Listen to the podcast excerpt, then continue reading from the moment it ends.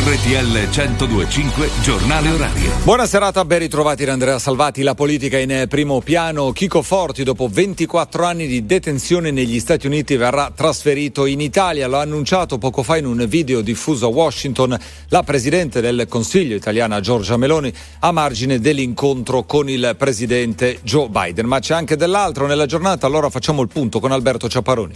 Nel 2023 l'economia italiana ha registrato una crescita dello 0,9%, lo rende noto l'Istat rivedendo al rialzo le stime di gennaio. Il dato è superiore alle previsioni della Nadef, la nota di aggiornamento al documento economico. Migliora anche il debito, pressoché stabili inflazione e disoccupazione.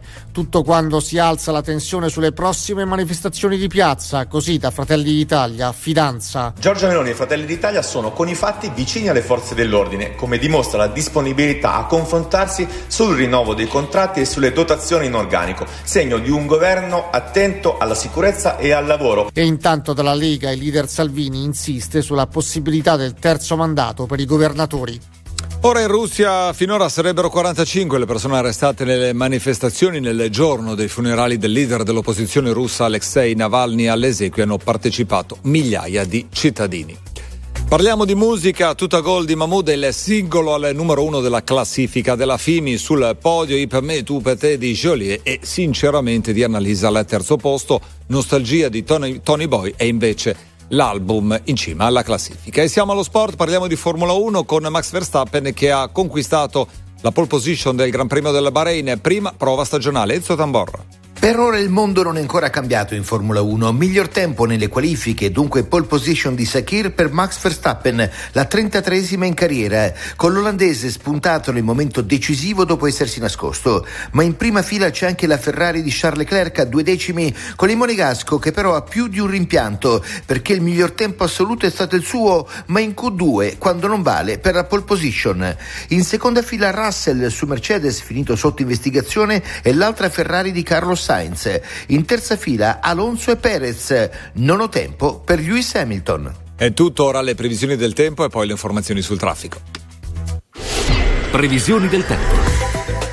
Buona serata da Nico Schiodetto. Nella giornata di domani sabato ancora molta variabilità sull'Italia, le prese con infiltrazioni di aria umida.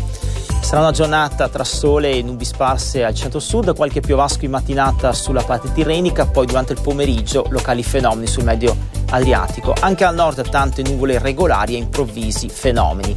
Domenica poi forte maltempo dal pomeriggio su tutto il centro-nord. Maggiori dettagli su Travi Meteo. Via Radio.